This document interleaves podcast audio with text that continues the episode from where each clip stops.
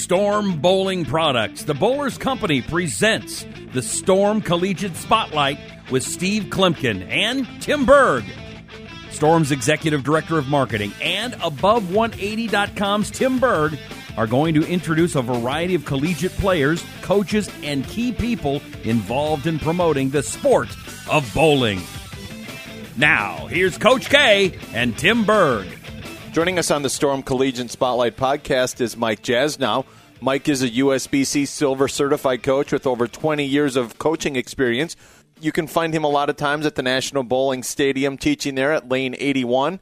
Mike, it's Tim Berg and Coach Casey of Kloempken here. Thanks for joining us today. Thanks, guys. Always a joy to be with you guys. All right, Michael. We thought we'd catch up with you. Got a, a bunch of different things to talk about, but let's let's begin. And this can kind of go along the the gamut for your league players, all the way up to your collegiate players, all the way up to your PBA players. But let's talk about when you have a game plan heading into whether it's a match in college, you know, your league play, or you're bowling on tour on TV. Um, and you don't see the results you want right away, whether that be you're not carrying the best and you feel like you're making good shots off your hand and you're just not carrying, or it just uh, it just doesn't seem to be going your way. I guess. What what are your thoughts on that? And when should someone think they need to make a big adjustment or a big change? Well, that's a great question, actually, um, and it happens quite often. Uh, there's lots of variables. First, you have to decide if you're actually making good shots or not. You don't want to try to tweak something if you're actually not executing the shot like you thought you would. Uh, so that's probably number one. Um, number two is like, how bad is it? Is it just, are you still in the pocket, not carrying, or have you lost the pocket? Also, you want to consider what is the scoring pace. You know, the scoring pace is pretty high, and you've lost the pocket. Uh, that's not good. And even if the scoring pace is really high, and you're in the pocket but not carrying, that's not good either. Now, if the scoring pace is very low and you're hitting the pocket every shot, I don't know that I'd be making a big adjustment right then, depending on what your opponent's doing, obviously. And then I guess the follow up to that would be what what adjustment can you make, or what should you do if you're if you're seeing something there, and let's just say it's a ten pin or a seven pin, and you feel like you're throwing it well off your hand, and you're hitting, you know, your speed is right, is it is it a ball change? Is it a slight tweak with your hand? Do you have a preference in what a bowler does first, or is it really what they feel comfortable with? I think it's more what they feel comfortable with and what they're seeing in the lane. It might be just you need the ball to read a little bit sooner, a little bit later, maybe a, slightly different shape. It could be a slight adjustment with the hand if you have that in your tool bag, so to speak. Um, but yeah, it's it, it really dep- there's lots of variables, and I, not just on the lanes, but in individuals in my opinion. Now, do you think you know talking about individuals? Do you think that's more of kind of a generational thing, or, or you know, reason I ask is, uh, you know, when when I was bowling at Wichita State, for example, there was a lot of tournaments we we traveled to where uh, you know bowlers we would we would bring four balls with us, for example, and it wasn't because we were limited by the you know tournament rules. It was just like that was kind of what you did. You know, you had maybe one reactive, you had a, yep. a couple of urethanes, one dull, one shiny, and uh, you didn't even necessarily need a specific spare ball back then. So, uh, you know, what what are your thoughts on that? As far as is that is that a an age thing, or is that uh, you know as far as making physical versus just going to the back and just grabbing bowling ball A, B, C, D, E, F, or G? Well, I, that's a good point, and I think that age is a factor. It does seem like the younger generation is more about uh, jumping very quickly. This is not the right ball, no matter how they're throwing it. um, mm. A little bit more old school thinking is, oh, I think I can stay with this and just tweak my hand, tweak my ball roll a little bit, and make those kind of adjustments physical game wise and touch and feel wise. Um, mm. But I do think the younger generation is more about all automatically, okay, I left the weekend, I better change balls. You know, um, I'm not always disagreeing with that mindset because sometimes it is a wrong ball. And, uh, you know, it, like I said, I think it really depends on the individual and the specific circumstances. That same bowler may do something different depending on the circumstances. Mike, also let's hit on when you go in with a game plan, whether that's your team in college or as an individual player and um, and you go in with that game plan, what are some things you should look into what when you're going in with that game plan? You know, whether it's a, a longer form tournament or even just a, a step ladder or anything. What tips would you have for folks? Because things go by real fast out there, whether you're bowling 10 games of Baker or just a step ladder format and you're fifth bowling against four. Yes, absolutely. Things can go very quickly, especially in a one game match, if it be on television or a final match for a college tournament. Or, that being said, Baker, you only get two shots a game. You know, so I think, first of all, and importantly, you need a game plan.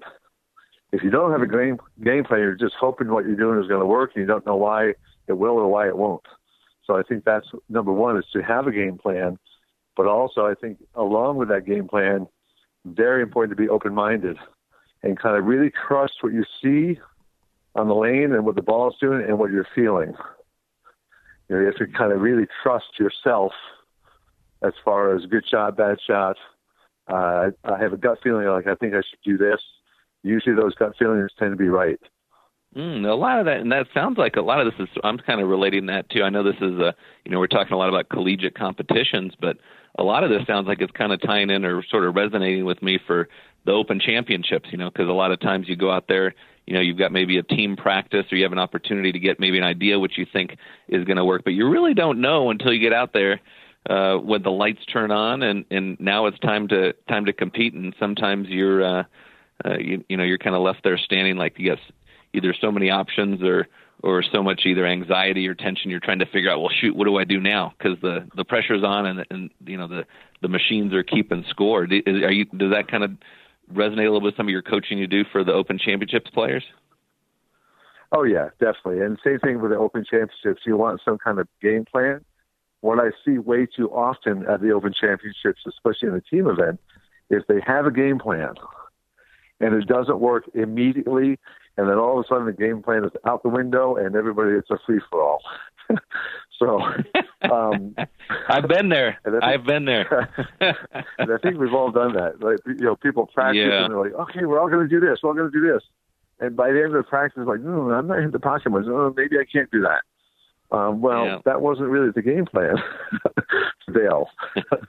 so you have to have some patience, especially in something like that where kind of at national. Mm. You're trying to just play the lanes to help the lanes break down properly to help scoring pace in games two and three. Um, you know, but yeah, it, whether it be a college tournament, uh, national tournament, PBA tournament, you know, you you have to kind of see what's out there. but that being said, like I wouldn't go, I wouldn't wait till the uh, fifth frame of game three at nationals to think like, okay, our game plan isn't working what are we going to do? and especially if it's a team event, don't make decisions by yourself. Talk it over with your teammates. You know, five or five minds are better than one mind. You know, one of the things regarding game plans that I thought was interesting, and I don't, I don't want to spill the beans on uh, Brad Angelo's uh, uh, team and Bowl and stuff as far as their strategy, which did work so well. Brad won the individual all events, but he gave a lot of uh, credit and thanks um, to the, themselves as a team, and they bowled great in the team uh, portion of it as well. You know, but one of the strategies that they have, and one of the things that you do get if you um, if you do participate or if you're part of that Bowl U program is, you know, they actually had set up a, which I thought was you know, very genius, set up a rope that they put on the lane and said, okay, now the, and they put it at maybe around the eight board or so and said, okay, you can play and do whatever you want to do, throw whatever ball you want to throw, but you have to be right of this, and we're going to do this for, you know, what would estimate to be the first half uh, to the first three quarters of the first game. And then they moved it in a little bit from there, and then allowed you to do whatever you do to move in from there. And and they were kind of saving, you know, so kind of that middle portion of the lane, and said, okay, we're gonna we're gonna commit to doing this. And to me, that that resonated with exactly what you're talking about, which is a, a game plan. Yeah, absolutely. And it, it takes a lot of discipline to stay with a plan when you don't see immediate results but you have to trust the process and trust that you have a good plan. you know, um, I think a big part of also like, and I love what Brad is doing, by the way, but uh, a big part of let's say you play, say, okay, we're going to play out here. Uh, pay attention to where people are sliding. That's another thing at nationals I see quite often is people are trying to slide, you know, as a right-hander 25 or 30, and they're trying to play out and that just doesn't work. Mm-hmm. you know, if you look at most of the guys that are lined up out, they're sliding right of 20 for sure. And if they're really playing out, they're sliding right at 15. You know, mm-hmm. so that's something else to pay attention to. Uh, but, you know, again, too many teams and good bowlers and, and good teams, they go in and they they kind of do what they want instead of doing what they should do. Um, another thing that you can always watch, since people have different rev rates and different ways to attack the lane, is be aware of where the break point is. Sometimes within reason, you can play different lines if it's a similar breakpoint. So, Mike, then what should we get out of practice? And again, this relates whether it's a college tournament or the USBC Open Championships, because I feel like we have to take something out of that practice. If a ball isn't reacting well, we need to make a change in ball, not necessarily a change in target and a change in our break point, but we maybe need to go back to the bag and find something that may read a little bit early or read a little bit later or what have you, what we're looking for. So, what should we be looking for as far as that goes? Well, first you have to really know your equipment, which is what practice ahead of the event is for. You know, what what is the difference between this ball to that ball and that ball to this ball? Um, also, play with different surfaces. Maybe when you go to a tournament, okay, I, I think I need this surface, but maybe I'll, I'll need this surface later. Maybe it's just going to a fresher surface as the mid lane gets tighter. So make sure you have your bases covered surface wise like that also. Um, but a lot of it is just watching ball reaction. Where is the ball starting to hook? Is it what kind of shape are you creating? What kind of shape are the people that are scoring well creating compared to what you're doing? So you can learn a lot by watching. Good ball motion and bad ball motion. Now you've done a lot of coaching at the Open Championships. I know in Reno and Lane 81 is kind of your sort of your mainstay, but I'm sure you've got probably something something brewing for for Las Vegas. Uh, actually, I do. I will be set up once again at the Orleans, just like in 2000. Uh, what was it? Two years ago, 17. Um, so I'll be there from mid March through June, doing video analysis lessons. So anybody that wants to book a session with me, you can contact me through my uh, email address is bowlbetter at hotmail.com, or you can always find me on Facebook, Coach Mike Jasnau on Facebook, or if you want to call direct, you can call 775 335 8841 to make an appointment. We also wanted to hit on a little bit Marshall Kent. He, you know, bowled collegiately at Robert Morris University as a guy whose game has been progressing and a guy who you've helped with some things throughout the years. What do you see in Marshall's game and a guy who bowled well, you know, has been bowling well this year, starting out on the PBA tour? What do you see in Marshall's game from, uh, you know, even from his college days to where he is now, and and um, and some of the things that are going through Marshall and, and what you're seeing with his game? Well, I love working with Marshall. You know, I uh, actually the first time I've ever I had ever worked with Marshall, he was only 15 years old, and uh, last year I got to work with him probably three or four or five times. And one of the times that we sat down, I showed him a video clip of every time we had worked. He actually posted it on his athlete page on Facebook of the progression of his game. You know, everybody that works on their game, their game is continually evolving to something better, more effective, more consistent, uh, just a different, higher level. And I see that with Marshall this year. Now, he did something this year that just shows me how he's growing as not only a bowler, but as a person. Um, he wasn't happy with how he bowled the first two tournaments. So he actually took the third tournament off um, and took time to work on himself and his game.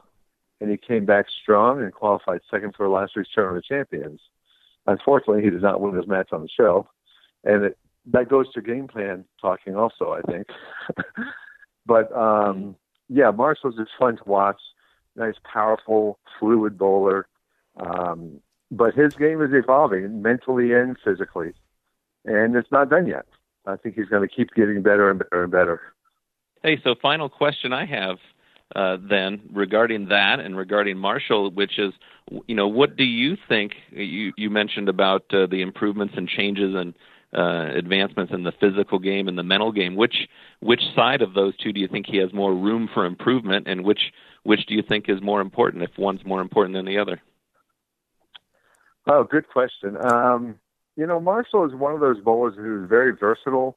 I kind of equate him, kind of what happened on the show last week also. almost to like a Chris Barnes. Now, mm. When somebody has lots of things that they can do pretty well, mm. and you have to pick something for one game, there's a lot more decision making. You know, if somebody's like, okay, I I know I can't do this and be effective. I know I can't do that. Well, those aren't decisions. That's easy. That's an easy choice. But when you can do a lot of things, it makes it much more complicated to pick the right thing in that one game. Um, so I think Marshall has a lot more growth, uh, probably mentally, and being patient, and being smart, and not getting upset. Um, I saw that on. I've been watching the floor bowling this week, as everybody should, because you can learn a lot by watching. And there was one game yesterday where Marshall hit a tricky pair, and he had 72 in the sixth frame. And obviously things weren't going well, splits. I think there was one miss spare. And in the past, I would have seen uh, maybe a little bit more anger.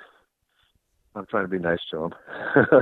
um, but what I saw yesterday was he thought. He switched balls, he changed lines, he changed speed, and he threw like a four or five bagger to bail out 178 which is a great bailout compared to maybe shooting 130 or 140.